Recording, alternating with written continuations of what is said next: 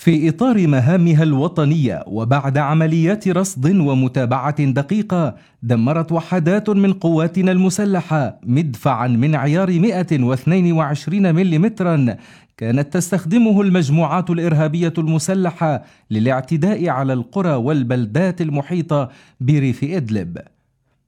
كما أسقطت إحدى وحداتنا المقاتلة العاملة على اتجاه ريف حلب الغربي ثلاث طائرات مسيرة مزودة بذخائر متفجرة. حاول من خلالها الإرهابيون الاعتداء على المدنيين الآمنين وممتلكاتهم.